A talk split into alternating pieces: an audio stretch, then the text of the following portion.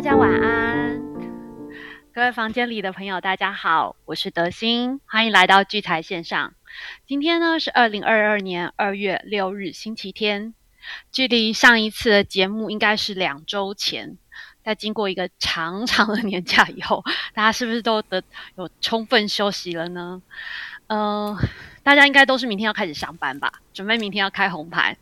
嗯、呃，不知道大家时差有没有调整好？晚上睡觉前不要忘记要把手机的闹钟设定要打开哦。聚财线上呢，现在是每周日、每周二与每周四晚上九点在 Clubhouse 首播，八点五十分呢，我们就会开启房间播好听的音乐。节目结束后呢，我们就会上传 Podcast 与聚财网的 YouTube 频道。那也请大家把聚财网的 YouTube 频道订阅，然后并且开启小铃铛。另外，还没有加入聚财线上 LINE 社群的朋友们，可以在我们 Clubhouse 上方有看到我们的连结哦。只要记得加入的时候呢，务必说你是从聚财网、聚财线上或 Clubhouse 来的，我们就很快会把你加入哦。在我们农历过年这段期间，不知道房间里的朋友大家有没有关心国际市场呢？这周呢有公布一些经济数据，德心在这边呢就快速的把大家 review 一下。好，呃，周二的时候呢，美国 I S M 制造业 P M I 呢预期呢是 五十七点五， 那实际上呢是 五十七点六。在周三，美国原油的库存呢预期呢是一百五十二万，那实际呢是减少了一百零五万。周三的小非农呢，预期呢是 二十点七万，那实际上呢是负 三十点一万。那周四呢，有英国利率决策会议跟欧洲央行的利率决策会议。周五呢，美国呃英呃对不起，周五的非农就业人口呢，预期呢是十五万，实际上呢是 四十六点七万。周五美国一月的失业率呢，预期呢是 百分之三点九， 实际上呢是 百分之四点零。那至于这一段期间呢，国际市场的一个表现呢、哦，呃，在道琼的方面啊，道琼呢，在呃一月二十五号到二月四号呢，这个区间涨幅呢是 百分之二点三一个 S&P 五百 呢是涨了 百分之三点三一个， 纳斯达克呢是涨了 百分之四点一三个， 费城半导体呢是涨了 百分之三点零五个， 那德指呢是下跌了 百分之零点一六个， 日经呢是上涨了 百分之一点五九个。韩国呢是南韩呢是上涨了 百分之一点五一个， 那在恒生呢是上涨了 百分之一点一七个。 那跟大家比较有关我们比较有关系的，像是台积电的 A D R 哈是下跌了 百分之一点一九个， 联电的 A D R 呢是下跌了 百分之二点五七个。 我想大家应该很期待瑞奇哥跟执行长有什么事情要跟大家分享吧，所以那我今天就赶快的把时间交给瑞奇哥。瑞奇哥晚安。诶，德心晚安，各位聚财线上房间的朋友，大家虎年新年新年快乐！哦，那今天还在过年期间，想到明天呃就要就要开始新新的新的年度的一个工作，其实其实我相信大家跟我一样，都还是有点舍不得哦，因为这放假放假在家追追剧追剧打牌还是玩游戏玩乐的这种日子，其实真的是蛮蛮开心的。好，那但是言归正传，我们幸好有这些这些节目，线上的节目需要需要尽点责任哦，所以其实可以提早让我们做点收心的一个动作。那像我今天的话，其实从白天大家就一直在想，那晚上要讲节目要讲节目到底要跟大家讲些什么。那刚才德心念了很多这个经济的数据，或者是各国股市的一个呃，在我们年假当中的一个变动情况，不知道各位在做投资的好朋友们，你听完之后，你觉得明天这个行情到底是会涨还是会跌？到底是要涨什么股，要跌什么股？你有在心里有一些准备吗？其实说实在的，明天要涨什么，要跌什么，真的是不知道。那更何况，最最近这在这一周当中，就我们在放放假的时候，这些欧美股市啊，其实涨涨跌跌的。其实，在放假前哦，美股曾经很弱，所以台股这个氛围就感觉比较比较大，比较担心说，放完假之后虎年开红盘，可能会不会有一些意外的 事, 事情让股市继续往下跌。毕竟毕竟在今年的一月指数创下一八六一九这个历史的高点，然后从一八六一九到封关大概几乎回档了将近千点，也就是说整个一月份创了历史新高之后，那相对在这个节前的一个卖压之下呢，其实大家都是在退资金，这大概就是我们在农历年前一月份的时候跟大家做的一个分享，就是说这个节奏大概就是这样，就是秋收冬藏。以台北股市来看的话，这个分水岭通常是用农历年来做一个分水岭，因为我们农历年都会有一个长假、哦、那相较于西方的一个投资市场，他们大概都是用圣诞节到新年去做一个划分，有约略有一点节奏上不同。那既然一年的结束已经过去了，那我们接下来今天晚上就是我们真正要迎接虎年股市的一个开始哦，这是一个起点。那虎年的一个股市的起点，其实我们在一月份就是要封关前，我也有跟大家讲，我为了帮大家能够更快的跟上节奏，或者是有一些呃我观察到的一些状状况想要跟大家分享，所以我在这个二月十一号，就是在接下来的星期五的晚上有就就帮大家准备，就帮这个聚金卡的朋友啊，或者是你有兴趣想要参与的，就就我们聚财线聚呃聚财网的这个呃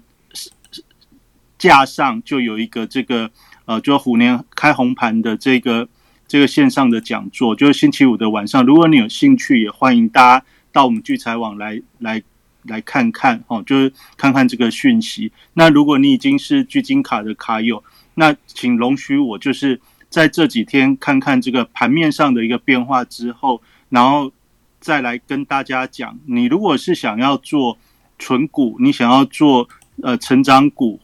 也就是说做价差的话，那我大概从新春开红盘，就是明天开始、哦、到星期五这几几天的交易日当中来验证一下我大概一个初步的一个想法到底是不是吻合。那我也会在星期五的晚上来跟大家做一个比较比较全面性的一个一个一个分享。这大概是我大概从今天开始也就开始去进行这这样的准备。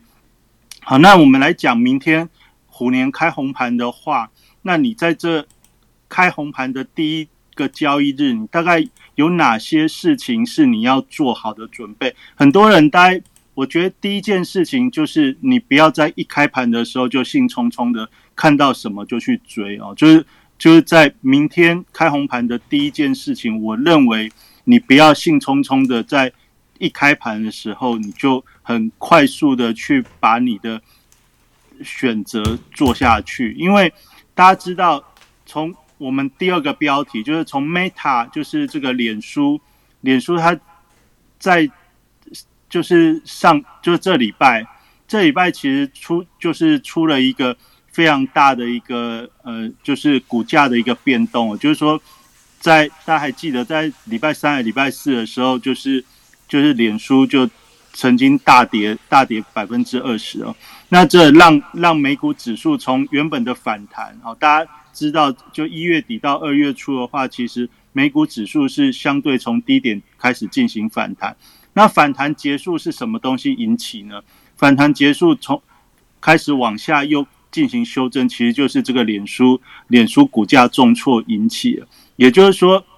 从 Meta 的这个这个下跌呢，其实我们回归到台北股市的话，你大概要联想到两个族群，一个族群叫做元宇宙。第二个族群叫做元宇宙衍生的这些线上游戏股，那你还记得吗？就是说，在这个呃游游戏股其实是十二月到一月份市场当中资金比较聚焦的一个一个族群哦，就是说大家大家聚焦在这个元宇宙，可能很多运用会跟这些游戏股，然后又有这什么 N F T 的一个一个话题。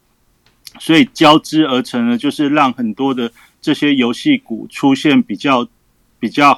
呃资金集中的这个这个这个状态。那但是大家回过头你再想一下的话，你会发觉这些游戏股的确它在这个短时间它是比较有题材没有错，但是呢回归到本质来看的话，它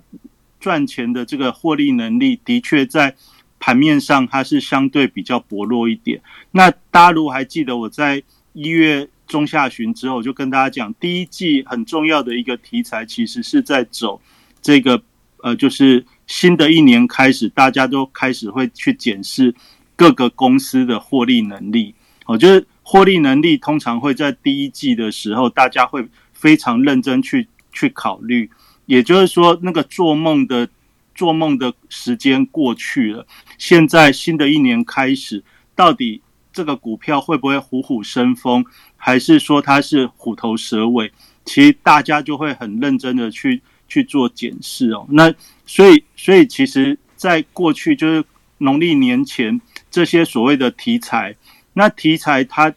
到了年后就是新的虎年开开红盘之后，大家一定会很密切的去检视的事情就是它的获利能力能不能跟上。所以明天最重要一开始的时候，那你就要想现在负面讯息影响会比较直接连结的，那大概就是这个元宇宙题材的相关个股，那再来就是这个元宇宙衍生出来的相关个股，例如说像这个线上游戏的这些股票，哦，就农农农历年前炒得沸沸扬扬这些股票，那你就要去看这个呃星星期四这个 Meta 的一个股价的下跌，而且它下跌的幅度是比较激烈，而且是巨大的，这会会不会造成台股这些相关性的一个族群也产生连锁的一个回档啊？毕竟毕竟那个做梦的时机哦，好像也差不多结束了。那新的年度开始的时候，那你这个资金就又要进行做一个调整啊。这我觉得明天开。开盘的时候大概就是这个族群就是相对负面因子会比较比较大的一个一个族群。那我们要注意的不是在这个时候要不要做的问题，是这些股票如果资金会退出来的时候，就他们如果会下跌，表示表示这些呃法人啊或者是内资大户他也会知道说，诶，这个比较现在比较不是他们的这个趋势了，所以资金一定会逐渐的再继续退出。那在退出之后，这些资金会在前往哪个方向去？我觉得这才是接下来我们第一季要去要去安排安排投资的一个过程当中比较比较重要的一个方向。就是我们先看看退出来会不会退，如果不退的时候，表示大家都还是对于这个题材非常有信心哦，因为毕竟在农历年前的时候，大家都看这些所有的新闻报道，大家就说，哎，这个这个元宇宙这个题材大概是呃叫做元宇宙元年哦，就是从去年这样到了今年的开始哦，就是可能是持续发展的年度，但是刚好有一个脸书的一个股价下跌的一个一个。一个契机，也可以让我们看得更清楚，就是说这个这个股价的一个回跌，相较于台股这些概念股题材股，它到底是不是经得起考验呢？其实这这反而是一个观察的一个契机跟重点。好，那再来呢，再来就是这个台积电的 A D R。 那亚马逊亚马逊其实它是在讲这个电商，因为受惠于去年疫情的关系，所以这些电商的相关相关族群，特别亚马逊，它的它除了除了电商之外，它有很多这些呃，就是网络科技上面的一个一个呃技术的一个领先优势，所以亚马逊的一个股价，其实在在过去几年来看，它是一直在维持成长。那它也是奠定这些美股指数可以一直往上垫高的一个很重要的成分。那特别在这礼拜。指数到礼拜五又可以又可以稳住，又可以反弹，那亚马逊又是一个很重要的一个因子哦。所以假假日的过程当中，大家都可以看到，就是这 Meta 的下跌跟亚马逊的一个上涨，它其实就让这个美股指数产生了一个呃止稳的一个状态。那当然，这个对于台股来说的话，你就可以观察的是这些电商的一个。电商的一些股票，其实在去年特别下半年疫情的影响哦，又持续的比较比较火热，但是但是他们的火热相较于去年的上半年来说，好似乎好像也已经有点力不从心的感觉，所以所以这些电商的族群能不能继续像去年那样子的一个火热，其实也是一个观察的一个角度哦。那我们从从过年期间这些海外的个股的一个变动，大概是让我们去联想到我们明年啊、呃，就明天这个开红盘之后，过去的一些比较热门的一个族群哦，那你大概要注意的一个角度，它是不是能够持续？那当然，在明天第一天，我相信不不仅是我们有点有点还没睡醒哦，那很多的法人、很多的大户，他也许他还要再观察，他还要再再安排一下资金的一个一个一个流动，所以其实真正的一个趋势变化，我相信也不会在明天一开红盘之后就会给你一个很强烈的一个表态。我我我认为以过年期间欧美股市的一个变化来看，它不会那么快的出现一个新新的新的新的方向，反而是需要稍微去做一点沉淀。那再来就是台积电的 A D R， 那台积电的 A D R， 刚才德兴也有跟大家念这个它的涨跌百分比，我觉得我们从台积电的一个位置，我们可以从 A D R 跟呃就是台北股市的这个股票来做一个股价上的位置的对比。呃，台积电的 A D R 如果你用技术线型来看的话，它的股价位置就 A D R 的股价位置，它其实是已经跌破季线，而且而且是已经靠近半年线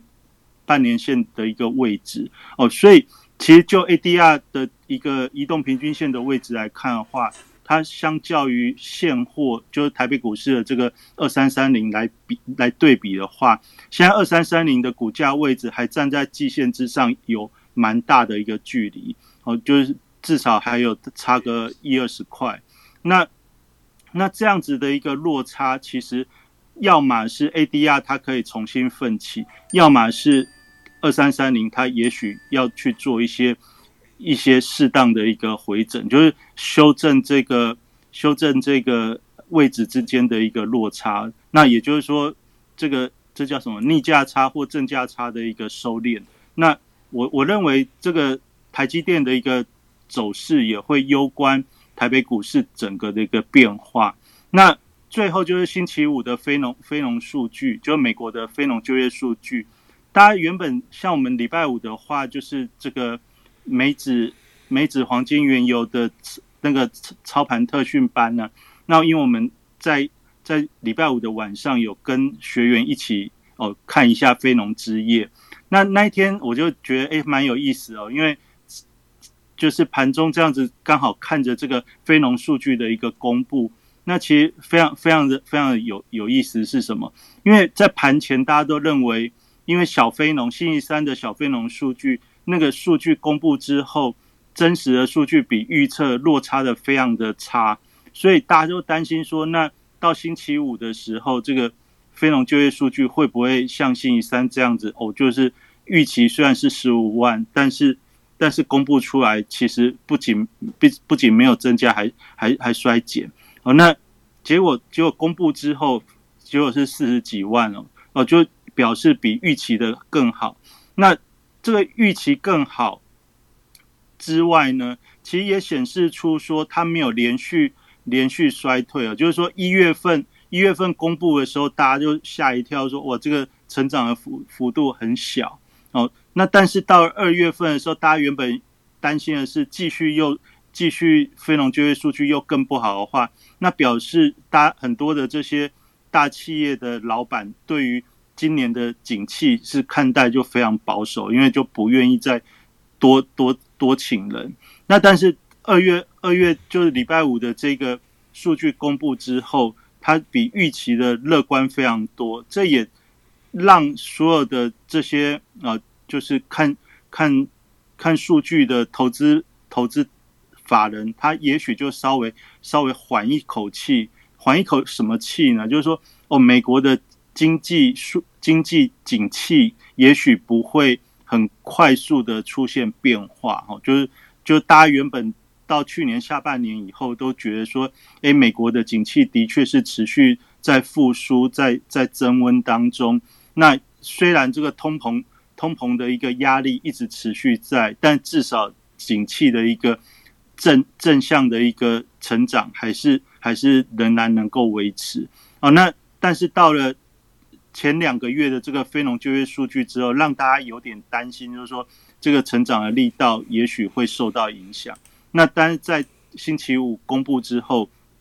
大家暂时会觉得说，呃，尽管尽管是尽管是有一些有一些杂音，但似乎还不会那么快的出现出现出现变化。这大概是星期五非农就业数据公布之后，我大概观察到我的我的我的看法。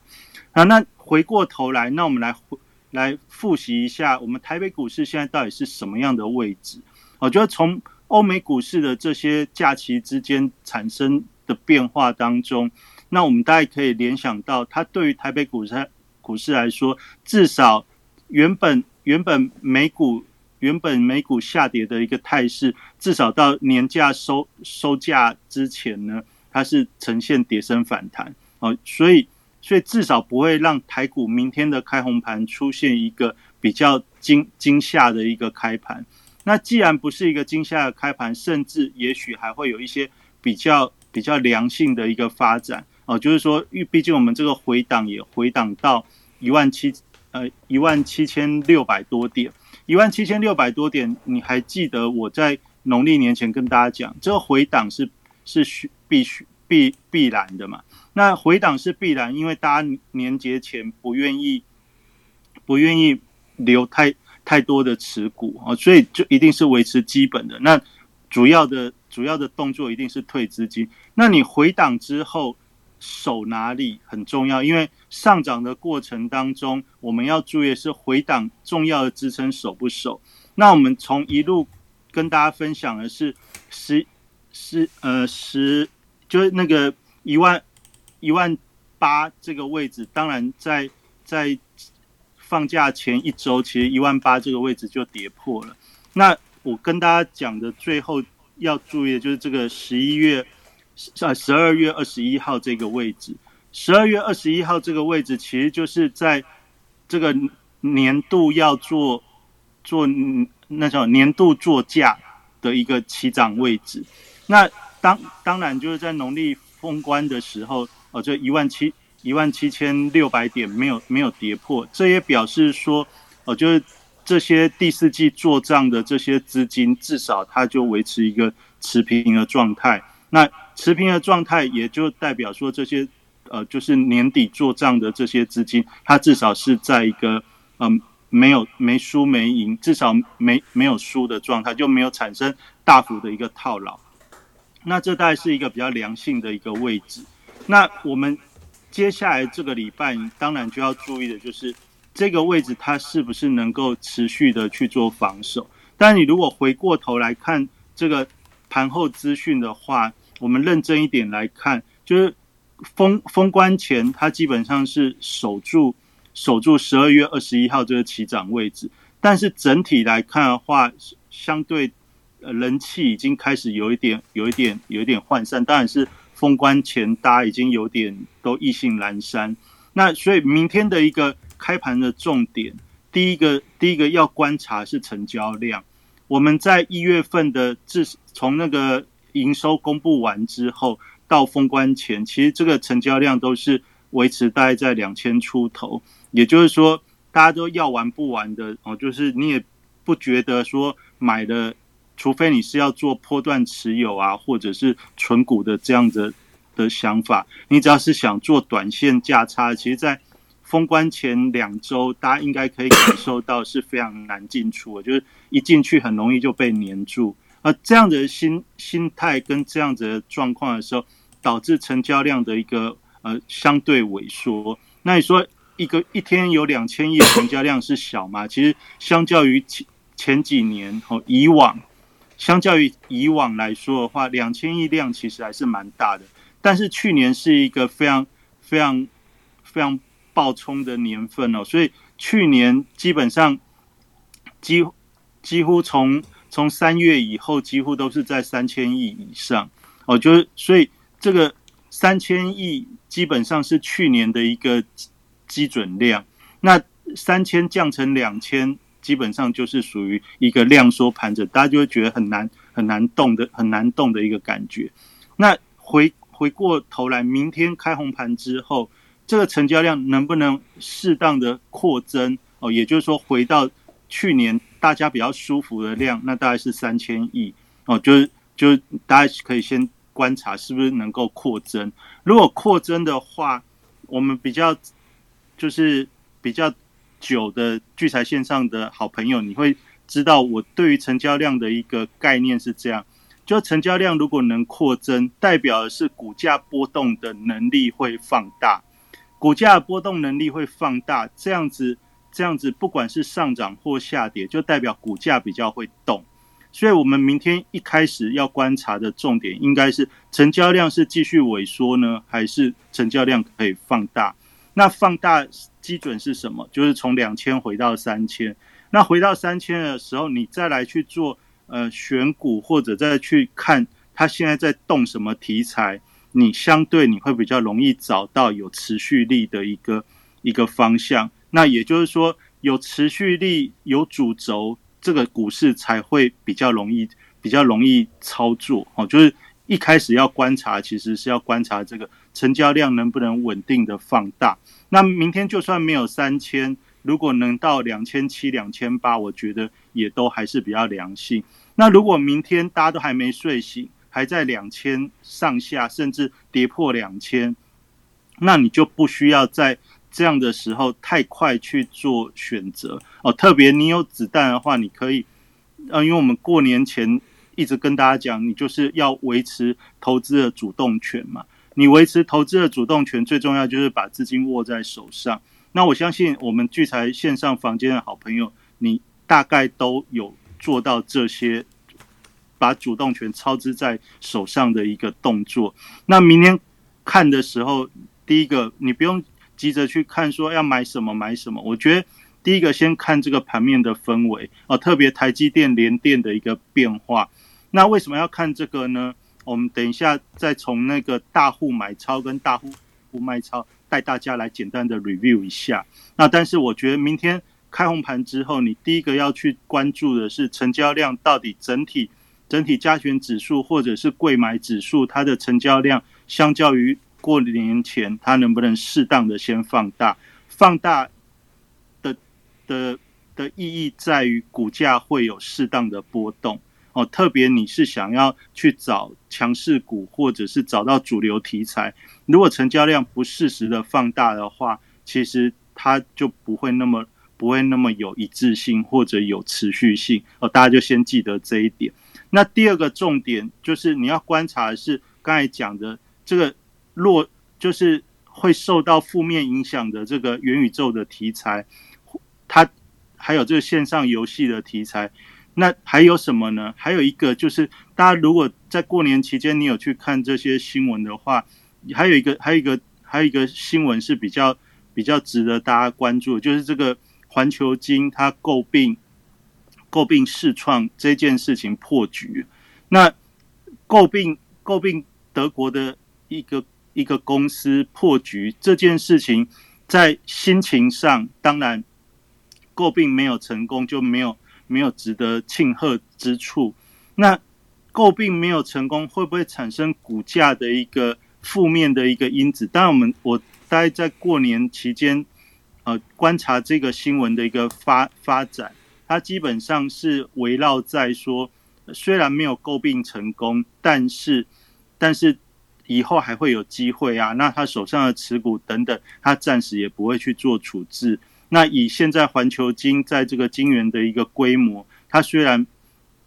虽然不是不是最大，但是它也是全世界前几大的一个一个一个一个公司。那如果如果本来是能够诟病成功的话，它的整体的一个市占规模可以再跃升到到另外一个程度。那当然没有诟病成功的话，那它还不是也没有说真的就。就落差很大，因为还好像还是全世界前五大哦。那如果购并成功，它可以更快的有机会可以跑到前三，前三甚至更大。那但是我觉得对于环球金所 带, 带领的这相关的这些累金的族群，其实也是一个蛮值得去注意的，就是那些什么金什么金的这些股票，我觉得也是在明天开盘的时候，因为 这, 这是在盘中你可比较值得去关注的一个族群。因为购并没有成功的话，当然原本希望的一个庆贺没有了，那但是反过来，那会不会有一些负面的卖压？还是说一开盘的时候小小跌一阵子之后，到了盘中它可以逆势的去去做撑哦，就是说逆势再往上拉回来哦。那环球金啊这些金元的股票，其实在在农历年前它并不是一个就是兴高采烈的红盘做收的一个族群哦，而是事先经过整理，也就是说。这样子没有没有购并成功的一个消息，反而有可能可以去做，你可以把它当成利空利空测试支撑的一个一个一个现象。好，那所以如果如果是这样的时候，那这大概就是明天所谓这些负面负面讯息笼罩的一个族群，你可以用这样的方式去去观察。那它最好是什么？一开盘跌先跌。然后到了盘中之后，慢慢的有稳定。那我在这边先跟大家分享一下，你如何去观察一个股票是否有落底，哦，是否有落底？这个很简单，最简单的一个方法叫做用三三天的低点来做一个，三天的高低点来做一个判断。比如说像刚才讲到的环球金，如果它这一阵子是一连串的回档下跌，我记得它已经跌到七百多块。然后明天的低点假设能够守住农历年前的相对低点，在利空、啊、或者是没有相对利多出现的时候，它先开低，然后却能守住之前的波段低点，这叫做第一第一次的一个落底测试。接下来呢，在星期二星期三的时候，它可不可以反过来再涨过明天星期一的高点、啊、就是用三三个交易日来测试一个 利, 利空的一个族群，它的波段低点的位置，初步的初步的位置，你可以用用这样子的角度，就是说星期一的低点最好是不要跌超过之前回档的低点，这是最好的情况。那如果有跌破怎么办？有跌破你就等到出现低点不创低之后，这才是一个初步的一个止稳。所以你千万不要用价格去做呃，不要用价格的数字去做你买不买股票的一个参考，而是而是你要去注意这个价格的下跌力道是不是能够趋缓。如果能趋缓成功的一个验证是，当低点不再创低之后呢，在隔一天甚至隔两天，它的高点能够比之前一天更高，我觉得低点不破低之外，高点还能创高。那为什么今天晚上要先讲这个这个事情？是因为大家知道我们在农历年前的话，很多的股票，特别这些所谓殖利率很好的股票，它到了最后一天，好像看到法人的买盘，但是呢，整个波段性的位置来看的话，它仍然是一个回档整理的态势。例如说什么呢？如果你现在有这个 A P 三组股市的话，我们可以一起来看一下，我们看类股报价里面的热门排行。那热门排行在假日的时候，你大概我们今天又是礼拜天嘛，然后又是一个年度的开始，那我们当然要看一下封关前大户买超大概买了些什么、哦、大户买超你点下去之这个板块，你点下去之后，你会发现一点下去，你先不要看，不要去点成交的话，它它会按照大户买超力量最大的股票去排。所以在封关那一天的时候，你看到第一名是友达，第二名是华航，第三名是旺宏，再来是阳明、富彩、群创、宏达电。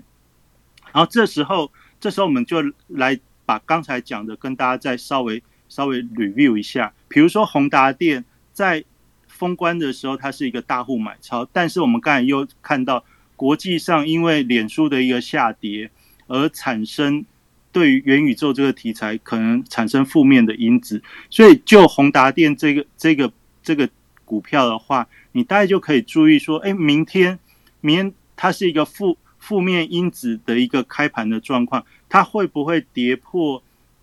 新就是封关前的那个位置，大概是在六十六那个低是多少呢？看看，大概是在六十二块左右。哦、就是如果如果这样负面的因子它能够六十二块还能守住的话，你再来注意的是封关前的那个高点大概是六十四块半，也就是说六十二块先稳住之后，再来六十五块可不可以重新站稳，如果可以的话，这样子代表的是初步的低点可能会出现，但是我们再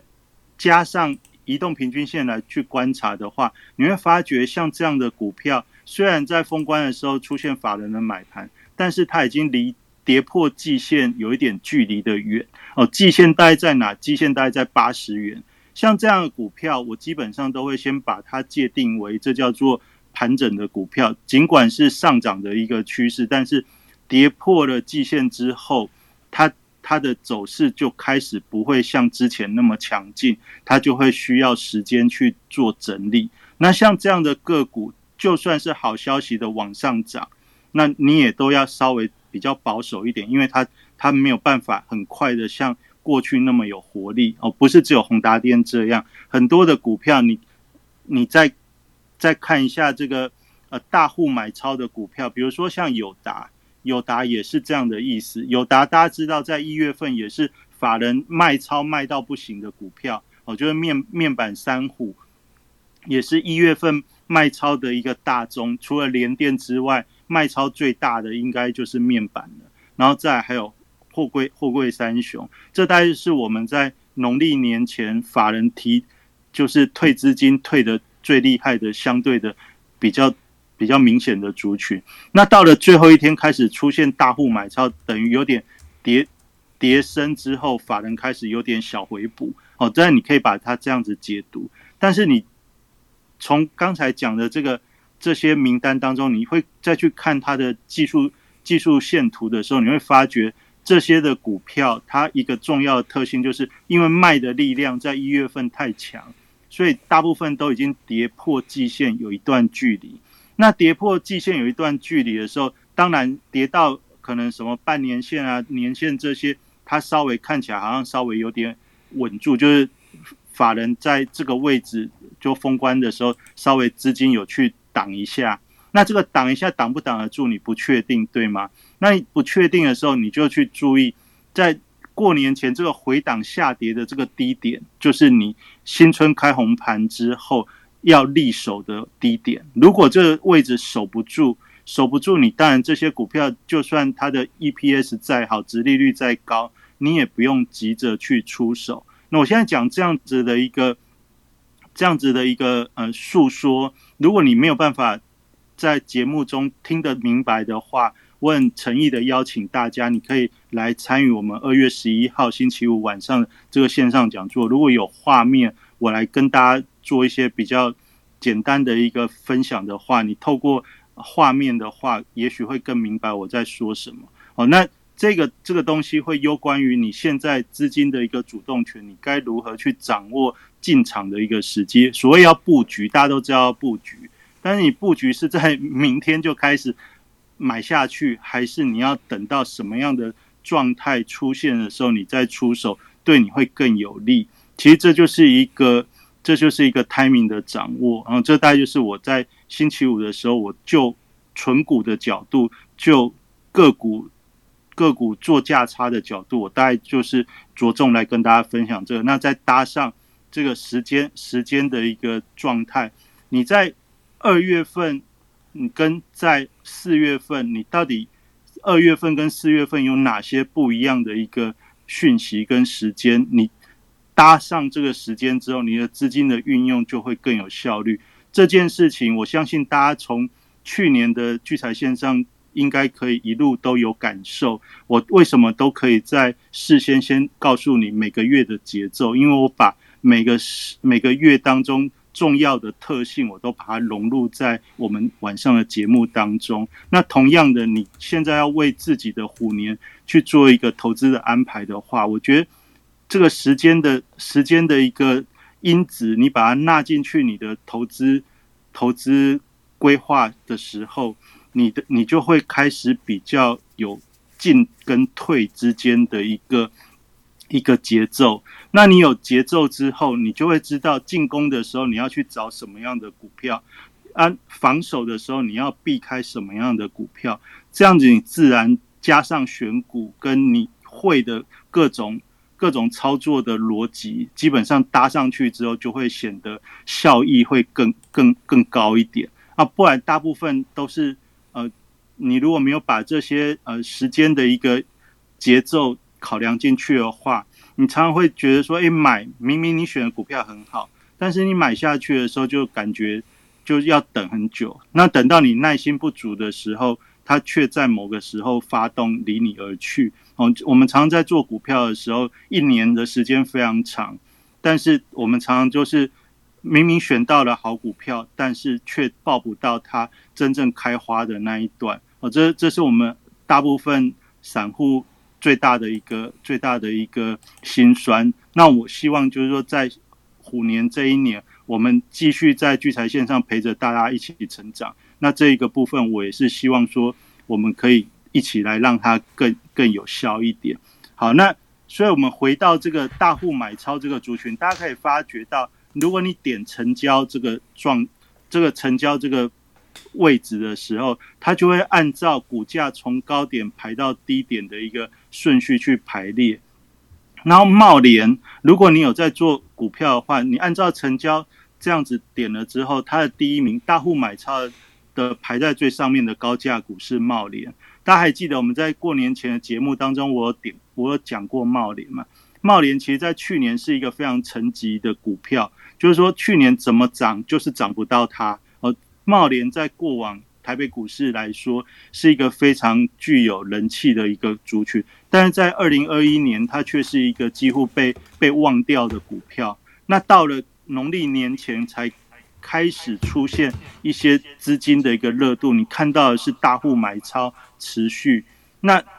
这样子的个股，我觉得你在新年后特别值得去注意。这就是相较于刚才我们讲比较负面因子的一个族群之外，这是比较正向的一个族群。就是说，在二零二一年几乎都被忘掉的股票，却在封关前得到比较多大户买超的关爱。那这种股票除了茂联之外，像双红、像反甲，哦，这就是你现在用大户买超这样一路看下来的话，这些就是我认为在二零二一年比较没有被关注到的股票。那你说再往下什么万海啊、新唐、金豪科，这些都是在二零二一年大家耳熟能详的，那这些它就没有那么强烈的一个呃可以判断的一个基础。但是像茂联啊、双红、反甲这些，其实几乎在二零二一年特别下半年之后，几乎都是投资人比较遗忘的族群。那甚至像生技的浩鼎，这多久没有动了？我就是那它能不能持续，也攸关生技这个族群，它是不是有另外的一个议题，就是能够重新燃起大家的一个它的一个一个一个一个追求。就是这其实是一个比较比较特别的一个一个观察点。就从大户买超这边，如果 你, 你按照你点了成交之后，按股价从高往下排，你特别可以去观察的是已经被你遗忘很久的那些股票名字，比如说到中价位七八十块以下，像中磊，中磊是年年大家都喊好，但是股价常常不会动的一个股票。那这种股票，它通常就会有时候会随之而来的是，它一旦动的时候，也会动得让大家觉得很惊呼。哦，就是我觉得这是我从呃封关封关的时候，这个大户买超的族族群里面，我这样往下看，我我观察到的一些状况。那像中磊这种网通的族群，大家如果在过年期间，你有看到这个很多呃法人他们在在对于呃二零二二年的一个投资展望的时候，特别在讲这个 WiFi 六啊，或者是低轨卫星、五 G 这些的一个网通的一个串联的时候啊，基本上这也是今年二零二二年这些投资法人比较看好的一个面向，就产业的面向。那这个这个面向，甚至在过去这几年，每一年它其实都曾经被看好，但是但是却都没有产生开花结果的一个一个一个族群。然后特别这个五 G 相关的网通网通的一个一个一个族群，其实在去年也是相对比较低迷的。那会不会在今年之后，就是随着这些五 G 啊、低轨卫星，甚至 WiFi 六 这些的一个议题开始产生了一个串联的纵向纵效？大家也可以看到这几天冬季奥运开始在东东京奥运，呃，冬季奥运已经在这个北京呃举办。那很多的这些这些转播的一些一些画面啊，或者是相关的应用，其实这个大概就会是近期我觉得反而可以去留意的一个话题啊。就在网通相关的五 G 的相关的应用题材的话，大家也许可以稍微再去多做一些涉猎。那我单就这个大户买超的部分，我大概是用这样的角度来跟大家观察。那同样大户买超之外，你要看的就是大户卖超。大户卖超，如果你点成交之后，你会看到第一名就是这个最高价的大户卖超股是台积电，这也符合我们刚才讲这个这个台积电 A D R 跟台积电本身之间的一个一个价差修正的一个关系。然后再来你会看到什么宏宏观啊、华裔啊，华裔就刚才讲到这个线上游戏题材，你看在这个封封关之前的时候，这个资金的一个退出的力道其实是相对增强的。那也就是说，像这些大户卖超的股票，你大概要先注意的事情是，它会不会持续的一直一直一直一直往下挫？那这样这样的这样的个股，尤其是呃在十二月到一月做账期间，特别受到市场关爱的，比如说像什么智原啊、创维啊这些股票，它会不会反而在开红盘之后，成为另一波资金退出的一个一个一个灾区哦？这其实反而是在明天开红盘的时候，像这样这样的族群，你是要反而注意它会不会持续去创低点。那另外像再往下走的，像中价位这些力积电啊、联电，就是大家一直。一直说产业能见度好，但是股价却一直频频频频出现疲疲软走势的这种族群，这就是在大户卖超这个族群当中你要去注意的事情。你要注意的是这些连续卖的股票，它什么时候低点可以产生足够的支撑？那判断支撑的方法刚才已经讲过，大家就不妨试试看。那最后我要讲一个东西是，这油价大家已经知道即将挑战百元。那你如果在台北股市的话，当然我们在海外市场的话有 M T 五 可以交易全世界嘛，那你可以用 M T 五 去做，那这也许执行长他有更多的呃想法可以跟大家分享。但我从台北股市的角度来跟大家分享的是，诶，以现在台湾的 E T F 来看，能跟油价连接联动上的，除了塑化股之外，但塑化股大家在去年我相信大家也做的意兴阑珊，因为它就是很很没有持续很没有持续性。那现在油价就即将到百元，塑化类股是不是能够能够产生那种活力，你当然可以去观察，但我觉得比较简单一点，你就去注意这个 E T F 就好了。那油价的 E T F 那个像之前有跟大家聊过那个呃呃接口布兰特正二哦，那那个其实其实那个股票股价又很低，然后很低的时候又是多空都可以做。也就是说，你现在如果如果你也在在观察油价到底百元能不能上这件事情的话，那假设百元百元挑战挑战不过的话，那现在这个位置可能就是一个波段的高点。那如果它能够很快速的站上的话，那就真的符合大家对于油价的一个一个期待。那你用正二的 E T F 来来做来做差价的话，有什么好处呢？因为像这个接口布兰特正二的话，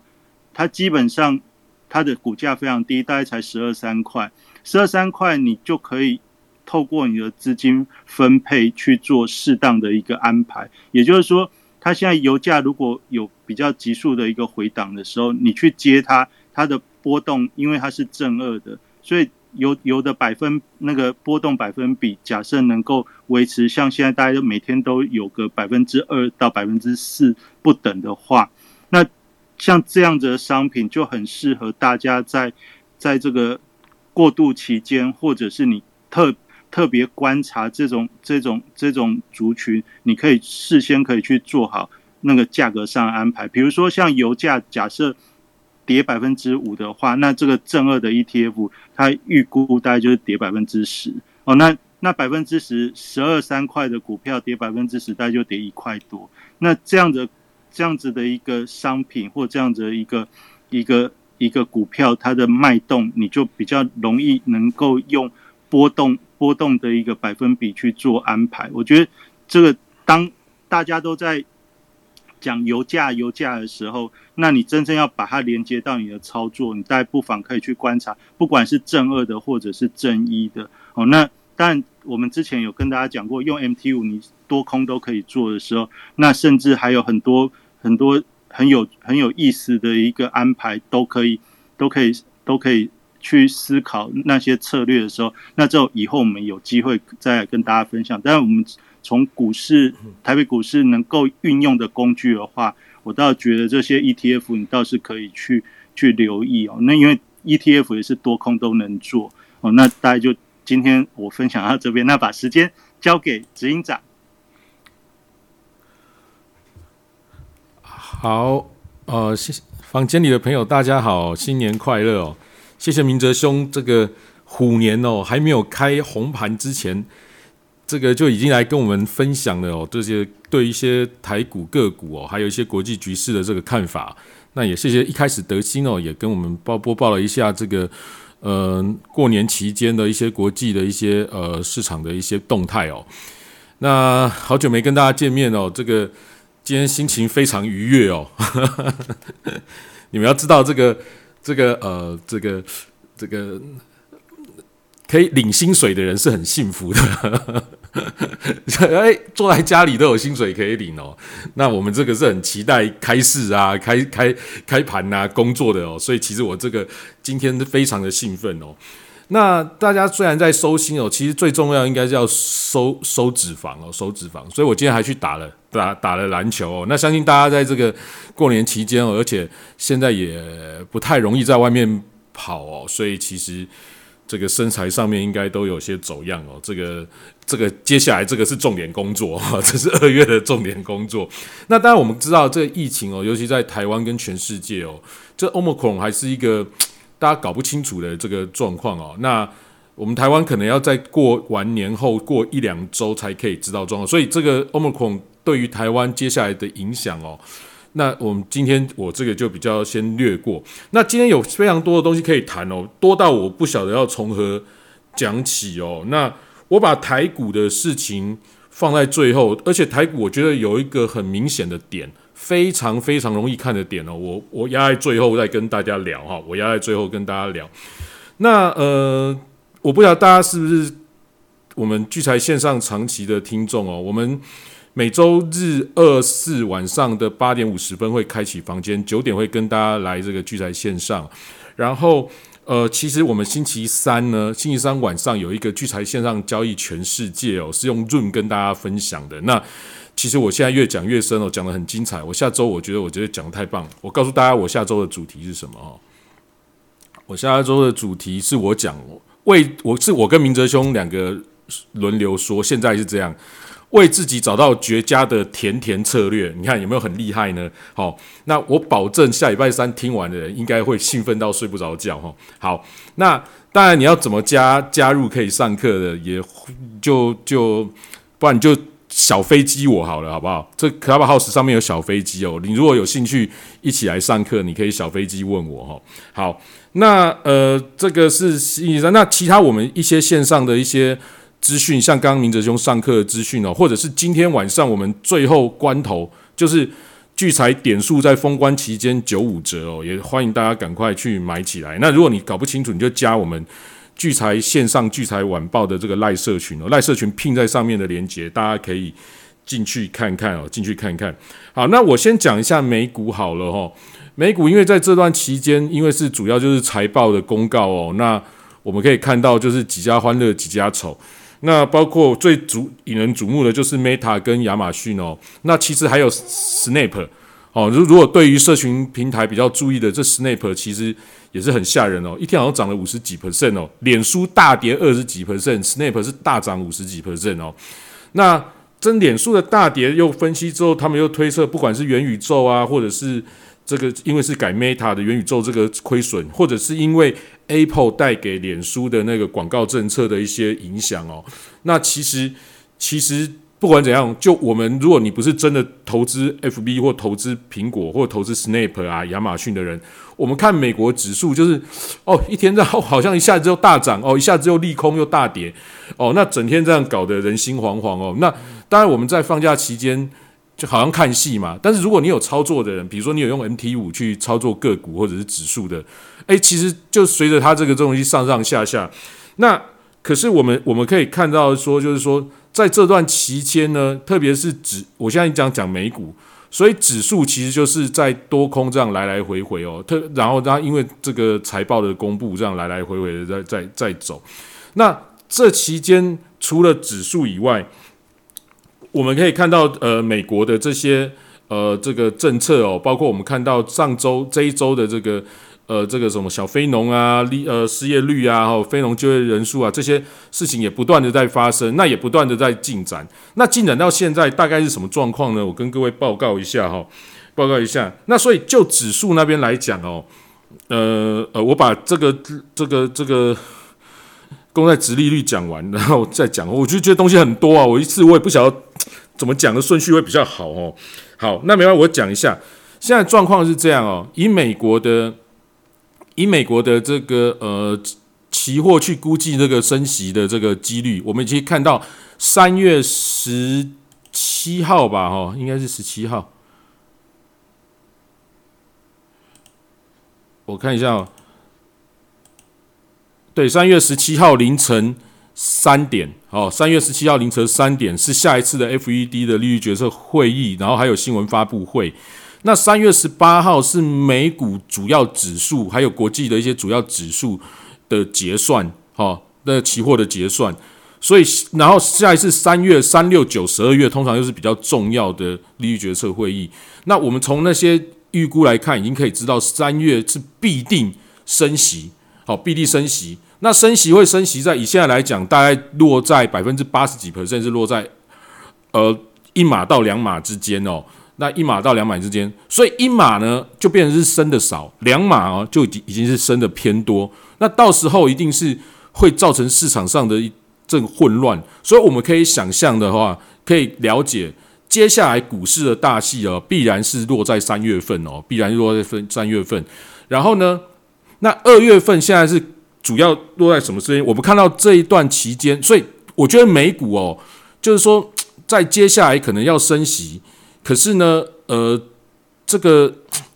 这个获利哦，就有一些公司还是不错的，所以这个指数我们可以看到还是撑在这个位置。所以就美股而言来讲，它大概我认为哦，不太容易真的大涨，也不太容易真的大跌哦。但是以他们现在的这种波动来讲，就是常常会让我们觉得，哦，好像大涨了，好像大跌，但最后可能都会回到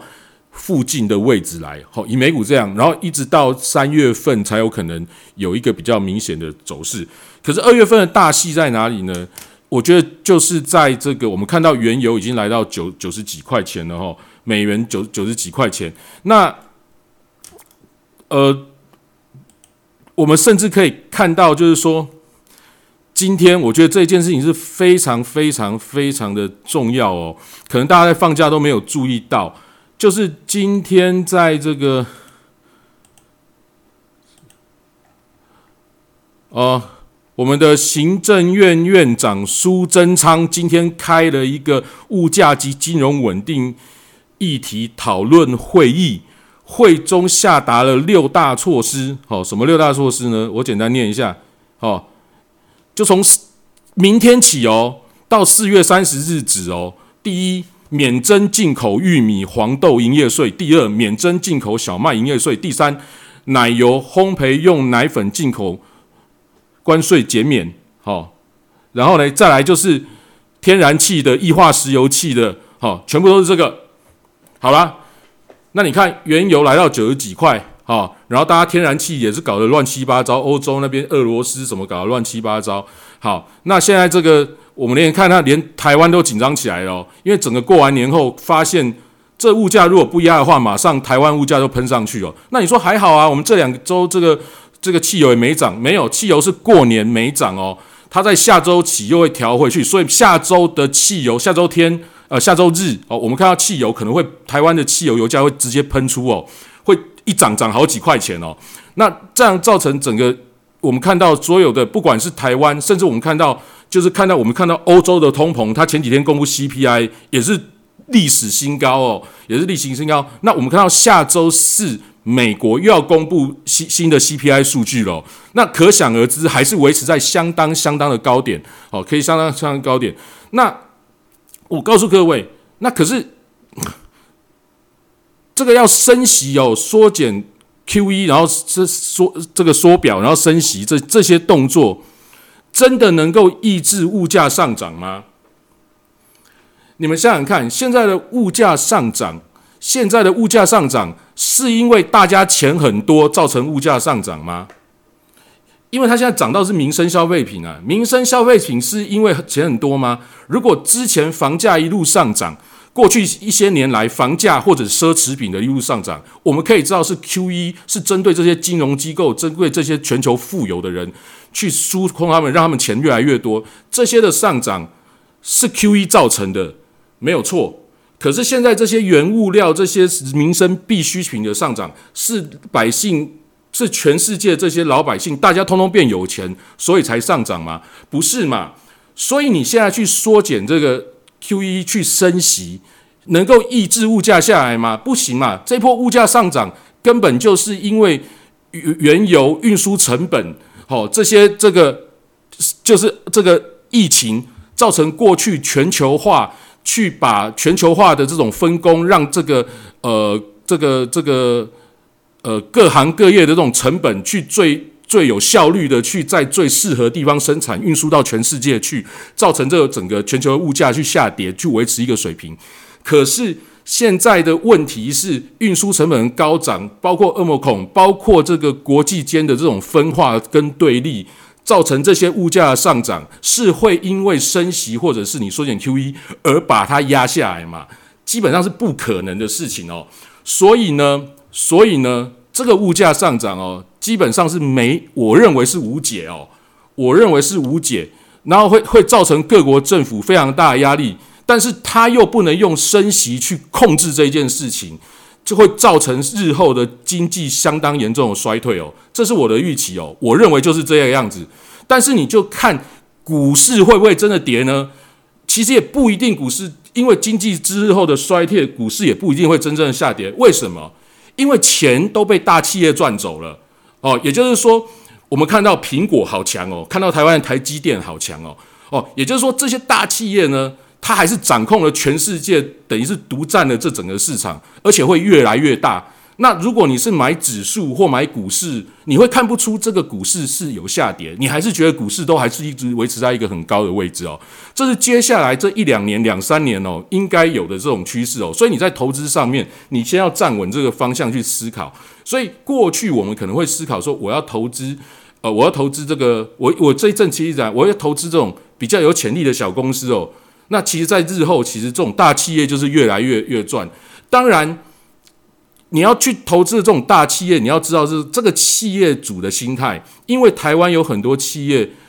搞到大企业有赚钱的，他就分子公司就下去了哦，所以你去投资它也没有用。所以很喜欢分子公司的那一种呢，哦，其实你去投资它也没有用哦。那你要看这个企业的这种它的这个长期的它的财政政策或者是它的策略。哦，他是不是会一直分子公司这样子？哦，去做做一些投资。好，那我刚刚讲回来哦，别人说你变成升升息也没有办法去抑制通膨，甚至升息，我们看过我们台湾央行讲过，升息反而可能让钱再往台湾流，哦，往台湾流，造成这个房价更高涨。所以我们现在基本上已经可以看出今年的趋势，就是你会看到各国的央行都在紧缩升息，可是物价持续上涨，房价持续上涨，应该就是今年的样态势哦。那所以会造成一个全部过去经济经济理论重写，跟一个很诡异的一个一一一个现象哦。那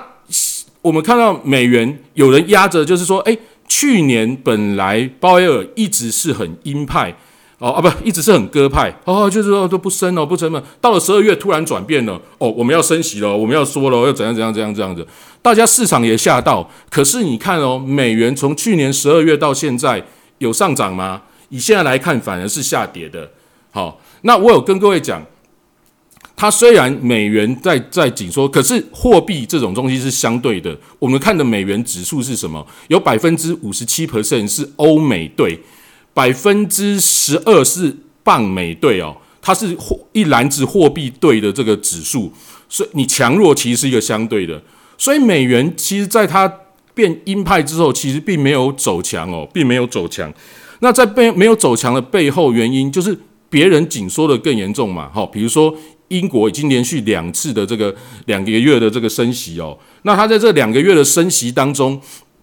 我们看到英镑不断走强，可是我们也看到星期四英镑第二次升息之后，英镑并没有非常的强，反而是欧元变得非常的强势哦。那欧元的强势当下其实是一个讯息，就是说那时候央行，近期的欧洲的央行是说，呃，今年他已经没有提到今年不升息，也就是说我们可以预期欧洲有可能在第三季或者是第四季就升息。过去他是一直咬着不升息。好了哦，那更可怕的是到了周五，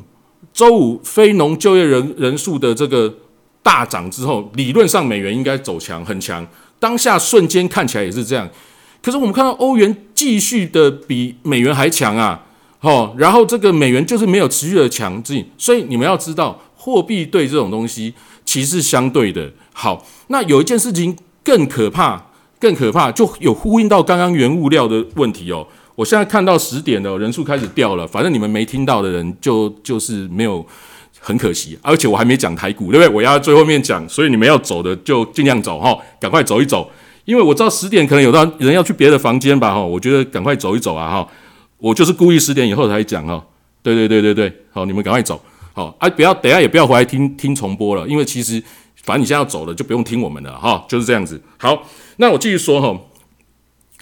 欧元哦，欧元有一个这个很重要的事情。这个一般没人没有注意到，我们威廉会的人很很厉害啊！那一天礼拜五就贴贴给我了，然后我当时也不以为意，我后来才反复查，确实哎，就是俄罗斯俄罗斯跟中国去签了卖石油给中国，又签了天然气卖给中国，他们全部用欧元计价。我觉得这件事情非常非常严重哦，因为过去过去。美国就是希望在这种定价权全部都用美元，好，全部都用美元。那中国也知道啊，这件事情都不要，我就是要用人民币，所以他们在中国开了很多期货市场，是想要用人民币去定价的。好，那那为什么当初可以在在其实是中东国家的那个 OPEC 啊，或者是这个这个这个这个中东国家，他们因为就美国一直去介入那些中东的东西，所以他们就是要用美国的美元定价那个原油嘛，所以他就可以操控全世界的经济，所以美元才会独霸嘛。那真的人民币当然希望说我可以用人民币。好，那结果中国跟俄国的交易理论上不是用卢布就是用用用人民币，不然就是用用美元啊，对不对？没有。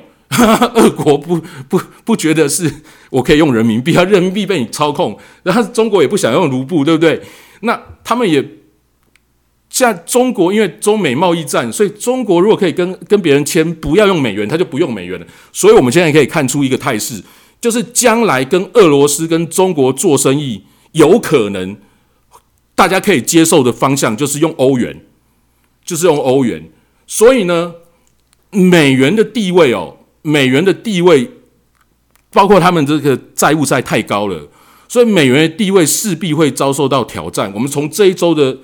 欧元的这种走势，我们可以看得看得出来哦。美元的地位是被找找上，所以美元会变成不是很强啊。接下来美元不管它怎么升息什么的，都不会很强，都不会很强，造成新台币又更强啊，对不对？所以，所以基本上你这种房地产、物价、通膨就无解啊，无解啊，无解啊！哈，那都我们就是看看最后会变成什么样子哦，全球会变成这么奇怪的样子。所以呢，我现在回头哦。我刚刚把这个东西都讲了一遍，包括殖利率，呃，也在上升。我没看到美国这些什么公债殖利率什么上升，美元还是强不上去哦，美元还是强不上去。好，我现在做一个总结，我现在做一个总结，明天台股怎么开？明天台股开大概涨一百点上下啦，哈，大概是这样。但是这不是重点，因为开下去一翻两瞪眼嘛，你现在也不能做什么事情，对不对？哦，我我说的是现货哦，因为那些那个是封关前的那个期货的晚上哦，有做了一波杀盘，因为那一篇美国指数也也是也是杀嘛，他有做一波杀盘，哦，那他有杀杀下去之后，那我现在不管期货，我就讲现货，大概开个一百一百点上下左右而已哦，也就是说我讲的指数不会特别强，但是理论上因为你的这个殖利率上升的话，你这个指数。这个这个报酬其实它应该要下来啦，可是就像我讲的，大企业获利越来越好啊，其实指数很难，指数还是很难下来。可是，一些中小企业跌得稀里哗啦、啊，哦，就跌稀里哗啦，接下来就还是这种态势，还是这种态势。好，那我刚刚要讲，就是说我刚把它整个回来，我们看到今昨今天行政院的动作，所以你可以知道接下来台股要涨什么嘛？肯定就是原物料啊，原物料、食品。应该会有一大波哦，因为他现在说，哎，这个关税动到四月底，那四月底之后可能就接近再说嘛，最少涨到四月啊，对不对？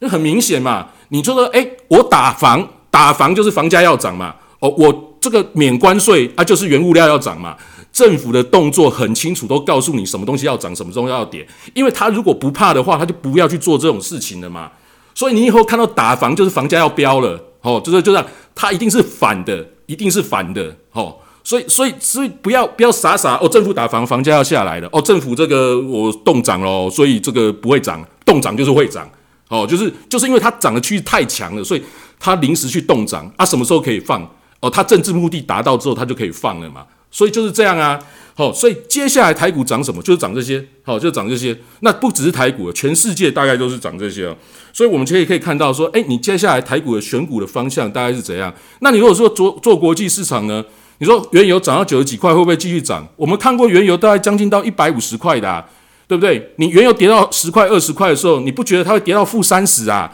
所以不要以为不可能，好、哦，特别是期货的这种东西，它有期期限的，它可以把你嘎到死啊！所以没有任何不可能的事情。原油涨到九十几块。不大可不一定不会看到一百二、一百五，或者是两百，我觉得都有可能啊，都有可能啊。所以你不要觉得这个事情事情说，呃，因为大家升息哦，经济好转哦，可能接下来哦，这个这个经济就会步入正轨，不会啦。我觉得这次是无解，当然大家都爱撑嘛，哦，就是从从两千零，其实从两千零的网络泡沫一直制造成两千零八、两千零九，哦，那时候的金融海啸。啊，金融海啸造就那时候利率整个调下来哦，大家都欧洲啊什么，大家都从四五 percent 一直调调到零点多零，到现在造成现在这种这种疯狂的这种这种已经无解的这种状态哦。好，那那这样无无无解状，我们在投资人我们应该应该怎么做？好、哦，我们我们我们哦要认为哦，你不要以为我一直跟各位强调，你不要以为你过去的投资经验可以用于未来。好、哦，这个是你第一件事你要确定的，就你，特别是你在网络上看到很多人出书啊，什么写什么东西啊，然后过去的定理啊什么的，哦，存股的概念啊什么的一大堆的，你不要以为过去的这些可以用在未来，哈、哦，绝对是前所未见，哦，绝对是前所未见。那但是我们要去追求的就是可以看到的是，比如说，哎，我现在我们也可以看到原物料很明显，哦，那大概就是这样走。哦，大概是这样走，那指数可能就会停在那边，所以你不要一样想去一直去放空美股哦，因为虽然我也觉得美股很高啊，哎，可是你看那些大企业就是还是有办法获利很好，没办法，好、哦，没办法，这是没办法。那接下来其实我觉得还有一些更大的策略，比如说他只有他开始紧缩之后，他发现这些物料物价还不下来的时候呢，那有没有可能最后就是战争嘛，哦，因为其实这就是一些一些国与国之间的一些互相关税啦，互相这个这个生产成本增加，或者是我卡你的油，你卡我的什么食食物，我卡你的，大家互卡，搞到最后就是战争。哦，所以我们不要觉得说这个这个这个这个，你用过去的投资观念会会有一个会有一个很好的投资结果，不要，那都是见伺机而动哦，伺机而动。那特别是也要做一个多空的一个呃这个互相的掩护啦，多空的互相掩护，也不要说我一一面的倒的就是只会做多，哦，那或者说你就不要投资了。我甚至觉得你今天听我们讲这个投资的东西哦。我觉得在这接下来一两年哦，会非常的难做，哦，这个东西这种，你看哦，哎，你买个脸书，哎，一天跌二十几趴，哎，买个亚马逊一天又涨了一大堆，哎，买个苹果，搞不好它等一下又怎样？你以为很好做吗？很难做嘛，很难做。其实我告诉大家，大家都告诉你们要投资，要投资，要投资，不然呢，通膨会比你上升还啊，呃，你就钱就会变少啦，怎样怎样怎样。我告诉大家，如果你搞不懂，就不要投资了啦，把钱存定存，然后定存只有零点几趴，至少你不会损失嘛，对不对？哦，你钱存定存，我觉得都好，你不要听那些理专什么的都讲东讲西的哦。然后 E T F 乱发发一大堆，什么都能发，对不对？哦，你明天把股票通通卖掉，通通存定存，我告诉你，你明年就打败了 百分之五十 以上的人了，好不好？